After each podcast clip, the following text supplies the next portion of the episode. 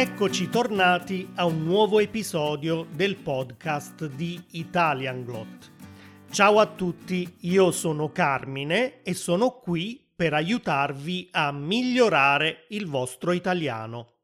L'obiettivo di ogni episodio è quello infatti di permettervi di ampliare il vostro vocabolario su diversi temi da argomenti che riguardano la nostra vita quotidiana a temi più specifici, tecnici, possiamo dire, come quello di cui parleremo oggi, i terremoti.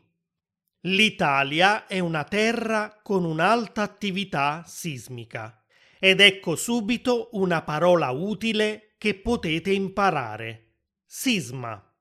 La parola più comune e frequente che la gente usa per descrivere un movimento improvviso della Terra è terremoto, ma un termine più tecnico che usano soprattutto gli scienziati o i giornalisti in tv e negli articoli di giornale è la parola sisma.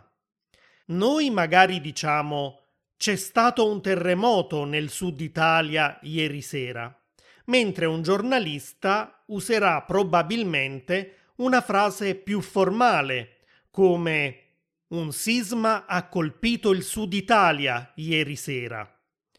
L'aggettivo per indicare tutto quello che ha a che fare con i terremoti è invece sismico. Prima infatti vi ho detto che l'Italia è un paese con un'alta attività sismica.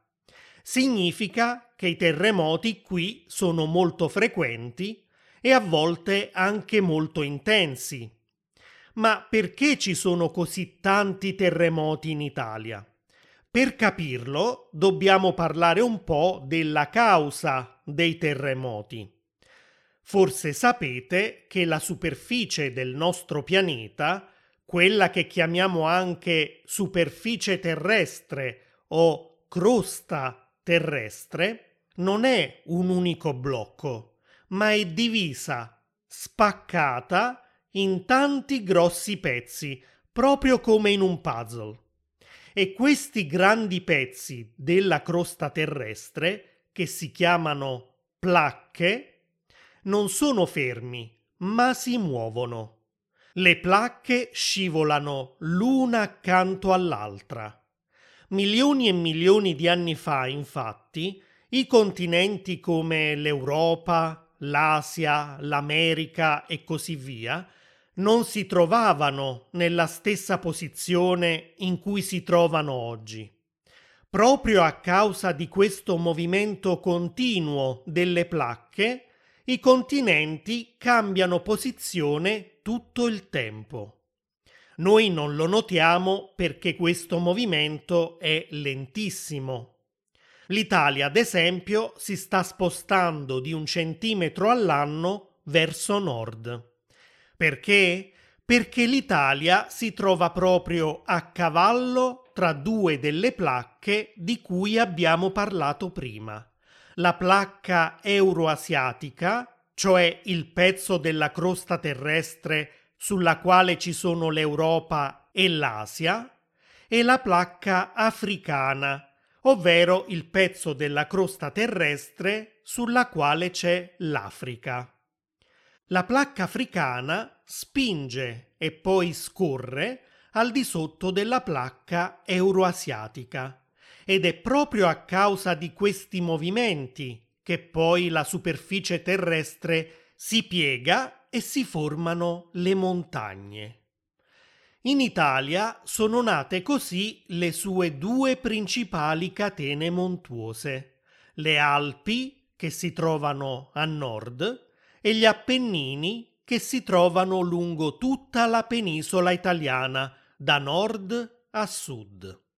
Ecco, il movimento tra le placche è molto lento, però ogni tanto la tensione e la pressione di una placca sull'altra provoca dei movimenti molto rapidi e improvvisi, che sono appunto i terremoti.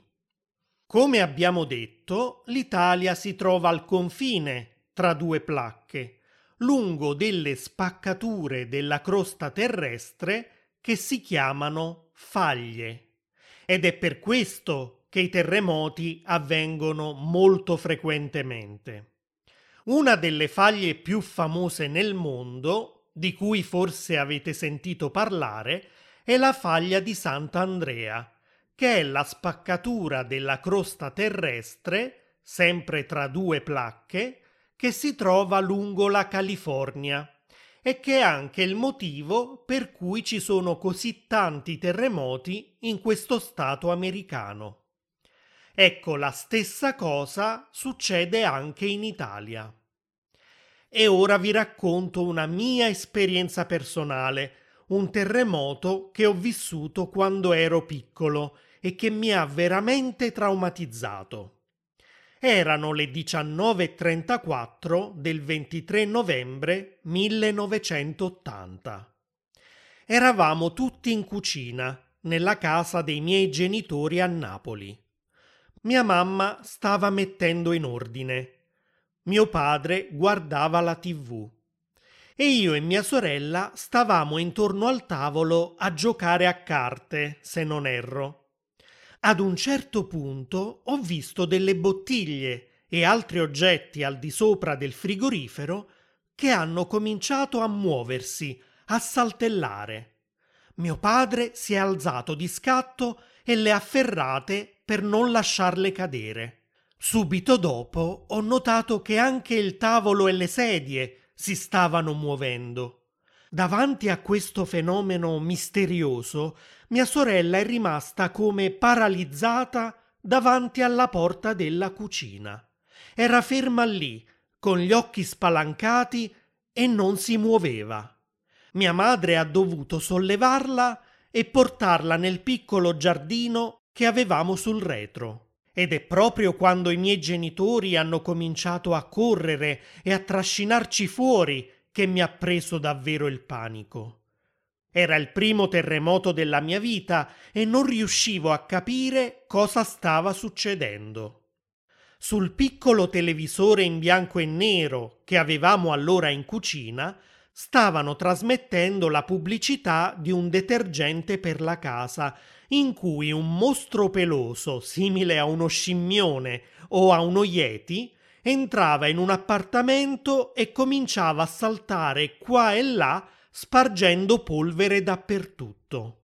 Ecco, quando ho visto mio padre uscire un attimo dalla cucina e poi rientrare correndo per portarci fuori in giardino, nella mia immaginazione da bambino ho pensato che anche in casa nostra stava entrando quello Yeti spaventoso, che con i suoi passi pesanti stava facendo tremare tutto.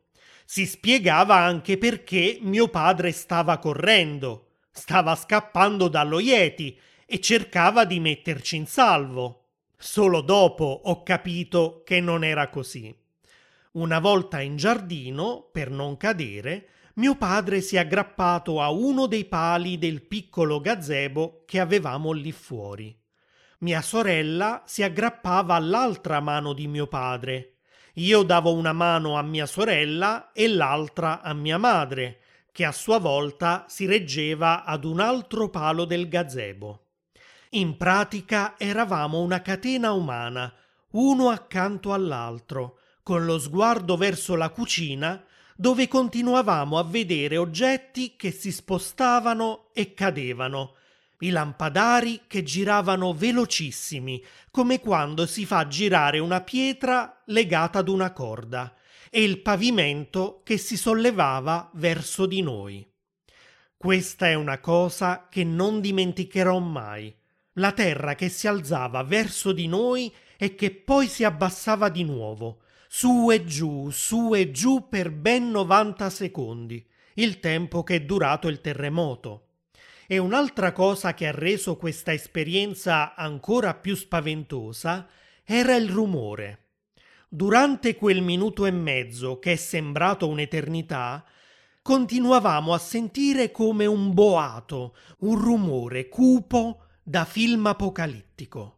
Quel frastuono è poi rimasto nelle nostre orecchie per giorni interi, anche dopo quella sera. Quando il terremoto è finito, ricordo ancora tutti i cani del vicinato che abbaiavano e le mie gambe che tremavano. Ero così spaventato che le mie rotule oscillavano su e giù molto molto velocemente. Oltretutto era anche la fine di novembre e faceva abbastanza freddo. Eravamo all'aperto senza neanche un giubbotto addosso. Ero paralizzato dal freddo e dalla paura. Ovviamente quella notte abbiamo dormito in macchina, all'aperto, e così hanno fatto molte persone del vicinato. Avevamo troppa paura per restare in casa. La scossa quella sera era stata molto forte. Il suo epicentro, cioè il punto sulla superficie terrestre che viene colpito per primo da un terremoto, è stato in Irpinia, una zona della regione Campania non molto lontana da Napoli. Voi sapete che possiamo classificare un terremoto usando due possibili scale, la scala Richter e la scala Mercalli. La scala Richter misura la magnitudo, ovvero l'energia prodotta da un terremoto, e va da 0 a 13. Ecco, la scossa del 23 novembre 1980 è stata di magnitudo 6,9 che corrisponde a un'esplosione di 477.000 tonnellate di tritolo, o anche a 31 bombe atomiche delle dimensioni di quella sganciata su Hiroshima.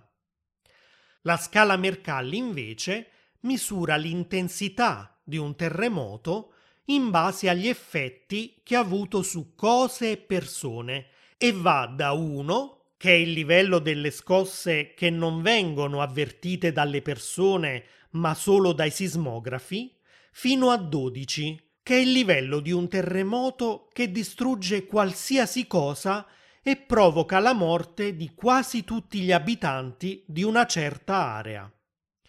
Il terremoto dell'Irpinia è stato del decimo grado della scala Mercalli, quindi completamente distruttivo con rovina di molti edifici, molte vittime umane e spaccature nel suolo. In effetti alcuni miei parenti mi hanno raccontato che quella sera vedevano la parte superiore dei palazzi oscillare e quasi toccarsi tra di loro. Purtroppo abbiamo avuto molti altri terremoti simili in Italia negli ultimi anni, come quello del 2009 all'Aquila, il capoluogo della regione Abruzzo, classificato tra il nono e il decimo grado della scala Mercalli, o come quello del 2016 ad Amatrice, la città del Lazio famosa per la pasta alla matriciana, che pure è stato del decimo grado della scala Mercalli. Prima di finire questo episodio vi dico solo che il terremoto del 23 novembre 1980 mi ha così traumatizzato che per mesi non riuscivo più a risolvere dei semplici esercizi di matematica. Io ero bravo in matematica a scuola, ma dopo quell'episodio ho avuto come un blocco psicologico, non riuscivo più a concentrarmi e solo grazie all'aiuto di mia madre che mi aiutava ogni giorno con i compiti di matematica, sono riuscito ad un certo punto a superare quel trauma. E ora voglio sapere da voi. Anche il vostro paese o la zona in cui vivete è ad alto rischio sismico? E avete mai vissuto un terremoto? Spero proprio di no.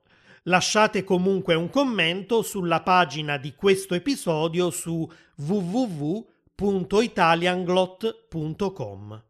Ci risentiamo presto, magari con degli argomenti meno spaventosi di quello di oggi. Ciao!